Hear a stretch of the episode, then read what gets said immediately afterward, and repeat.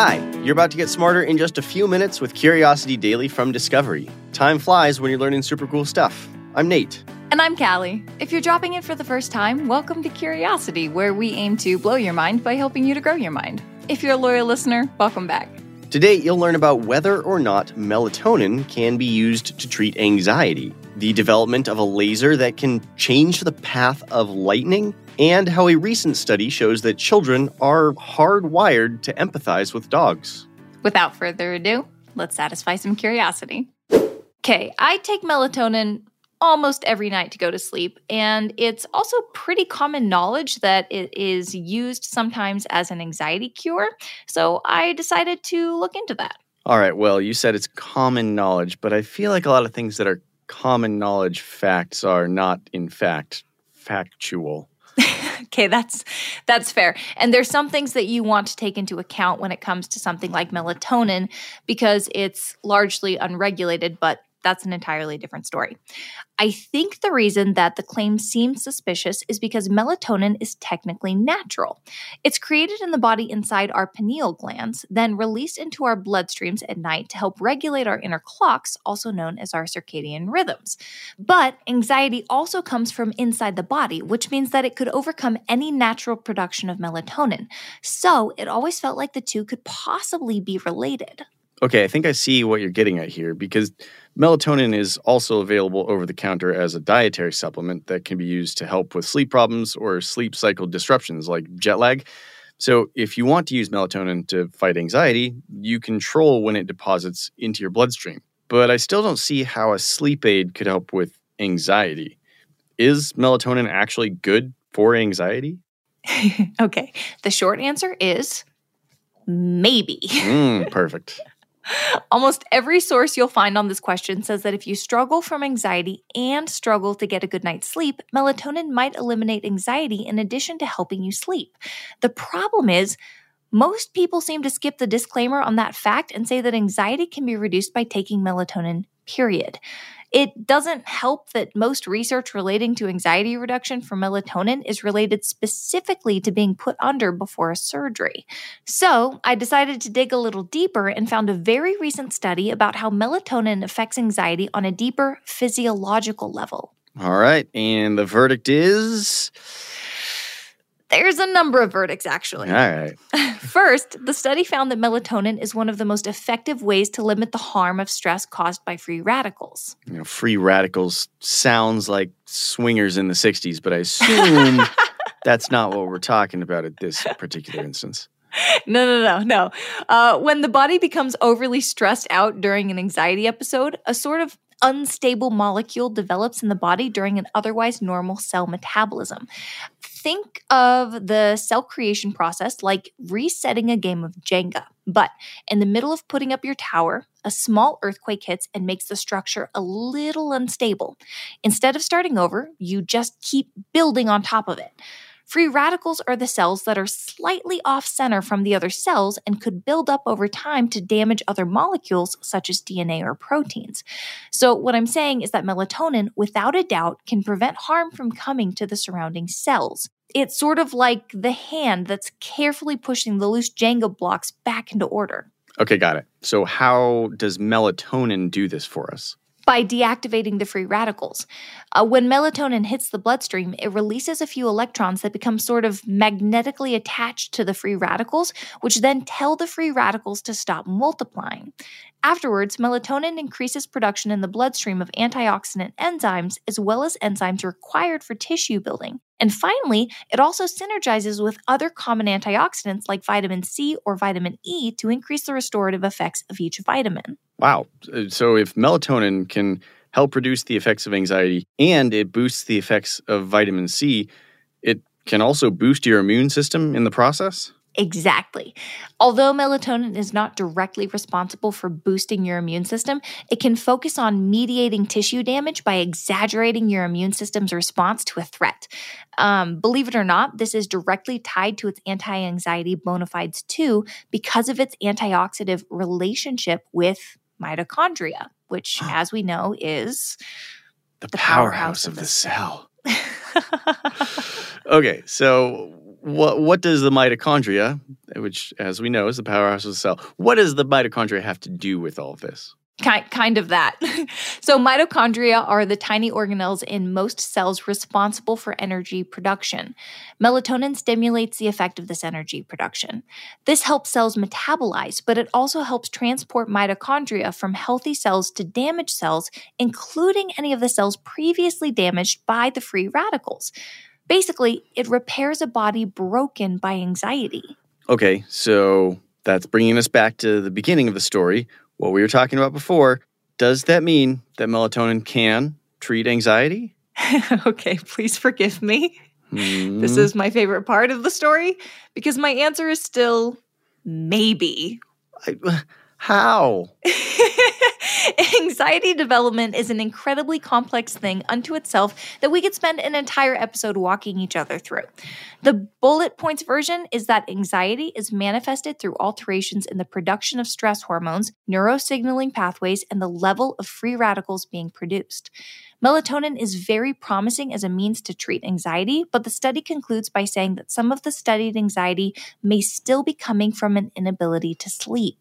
The only real way to research this would involve performing a hyper specific study on participants who suffer from varying levels of anxiety but are still able to get a good night's rest. Uh, I guess that does narrow down your candidates a bit. Finding enough bit. people who have a lot of anxiety but sleep really well to do the test. That makes yeah. sense.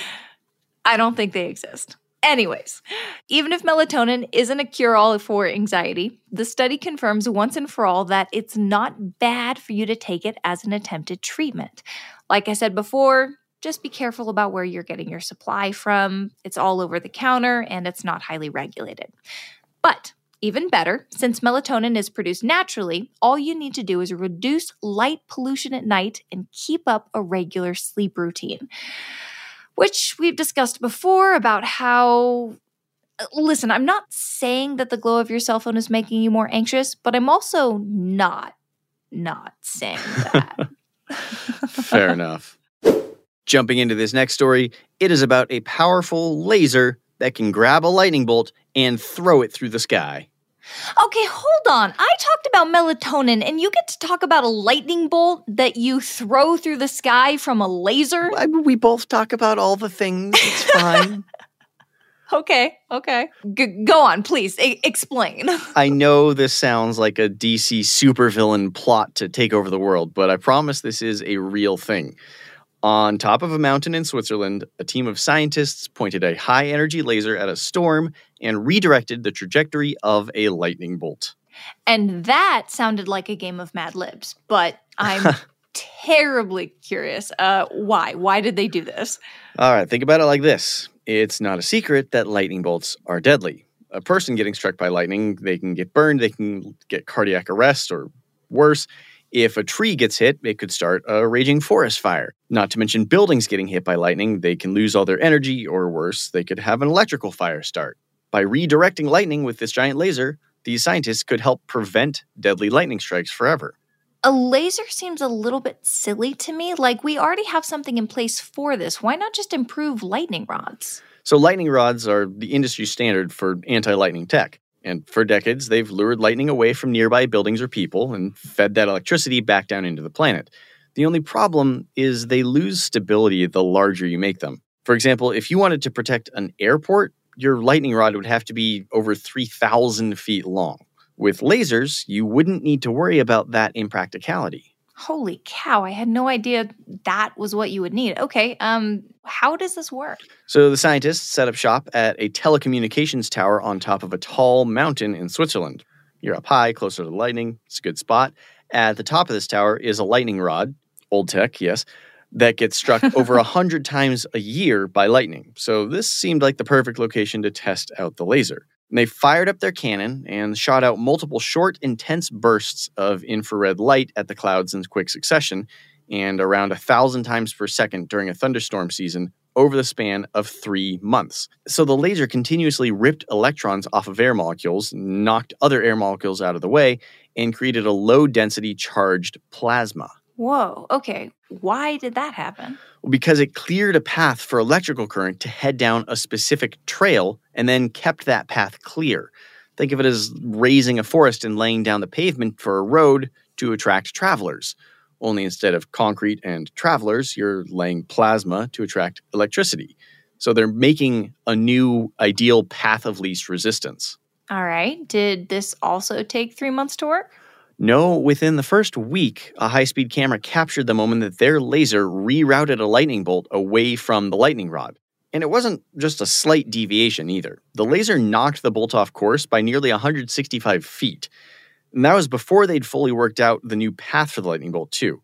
As they tuned the laser, they managed to create a fairly consistent pathway just above the tip of the tower that always led it to the lightning rod. Okay, this is awesome. How many times did they see lightning hit the tower? They had it hit four times, and one of those strikes happened on a fairly clear sky day, and two high speed cameras captured the moment. When you look at those images, you see lightning zigzagging down from the clouds, following the laser for around 164 feet, all the way toward the tower's lightning rod. For the other three, which happened on stormy, cloudy nights, the researchers looked at radio waves created by the lightning. Those radio waves showed that all three strikes followed the path of the laser even more closely than lightning strikes that happened whenever the laser was off. So basically, the laser guided these three strikes to the lightning rod. Mm-hmm. Okay, all right. I think I'm going to be a convert to this dark side supervillain plan. Nice. Um, what's next for the laser? So, the main goal with this project is to increase safety for people all over the world. But researchers believe that the sky's the limit ha, with this technology. if harnessed correctly, you could actually use lightning's electric discharge as an energy source for charging or for a time traveling DeLorean. That being said, this was a test performed on, at most, a 164 foot curve. Most lightning channels are miles long, and scaling this system up to the appropriate size could prove to be a real challenge. And that is something that the researchers are proposing for their next step. They want to create a higher frequency, higher energy laser that can harness around a mile's worth of lightning. I mean, I feel like controlling lightning is still kind of like playing God. God? Zeus? Hmm. Zeus. I don't know. In theory, yeah. In practice, though, it's just supposed to be a way to keep people safe. Nate, I've got some bad news. Today, we are going to be talking about climate change, and unfortunately, scientists have figured out when the world is going to end. Uh, I'm just kidding. This is a story about why children love puppies. Oh, good. I like that a lot better.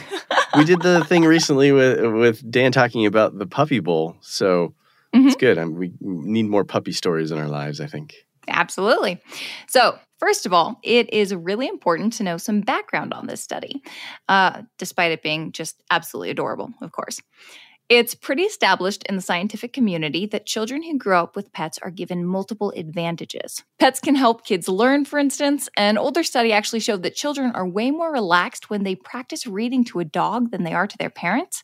They can also help children become more nurturing, kind, and careful when learning how to care for a pet, but until recently, it wasn't clear why most toddlers are naturally drawn to caring for pets. Ooh, I have a theory on this one.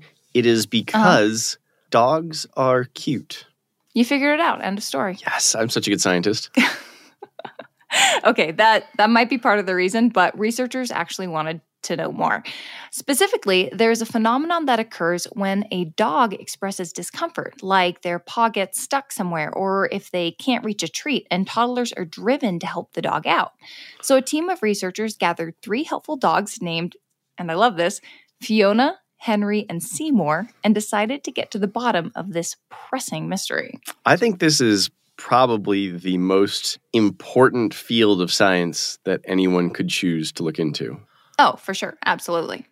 Well, these scientists gathered up 97 toddlers between two and three years old and observed them in various situations with Fiona, Henry, and Seymour. These situations were varied, but usually the toddlers were watching the dogs struggle as they tried to get a treat or a toy that was just out of reach. I would feel so bad as the scientist setting this experiment up. it's like, all right, here's a cute little puppy. Here's a treat it wants where it can't get it. Just sit there and don't help them. Well, here's the thing the scientists didn't have to, because in half of all the events, the toddlers reached out to grab the treat or toy and gave it to the dog themselves. And if the dog showed interest in the toddler, like, say, if they were sniffing them or licking them, the children were twice as likely to help the dog.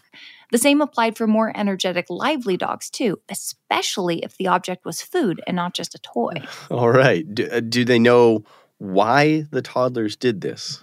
It's not 100% clear, but the researchers believe these findings support their belief that children's early development reads on things like identifying goals or being social extends to animals, especially if the social aspect is reciprocated by the animal. Some of the children helping can be explained by their own experiences. For example, if a child had a dog at home, they were far more likely to help Fiona, Henry, or Seymour. Okay, so what you're saying, some of this might just be learned behavior from home for the toddlers. In some cases, maybe, but consider this some of the objects were ignored by the dogs. Whenever that happened, the children only offered the dogs those items 26% of the time. So basically, they saw that if the dog didn't want this particular treat or this particular toy, they didn't try to give it to them. It's a very interesting social cue for a toddler to pick up on. Uh, long story short, children naturally wanted to pet the dogs just like the rest of us. Okay, I know we've talked in the past about how you know dogs are selectively bred and how they've evolved with our help to become more favorable to humans. Do you think that we as humans have actually evolved to care for dogs more instinctively as we did that? Oh, yeah, absolutely. The researchers believe that the care a human has for a dog is closely tied to our capacities for compassion and empathy. The fact that some of these children were as young as two years old and were still able to recognize a dog in need is pretty remarkable. Very cool. All right, so what's the bigger picture here? Like, what can we take away from what I admit is a very cute study? even though we spent the last few minutes joking about how this is a lighter subject than normal for us, it has pretty huge implications on psychological development.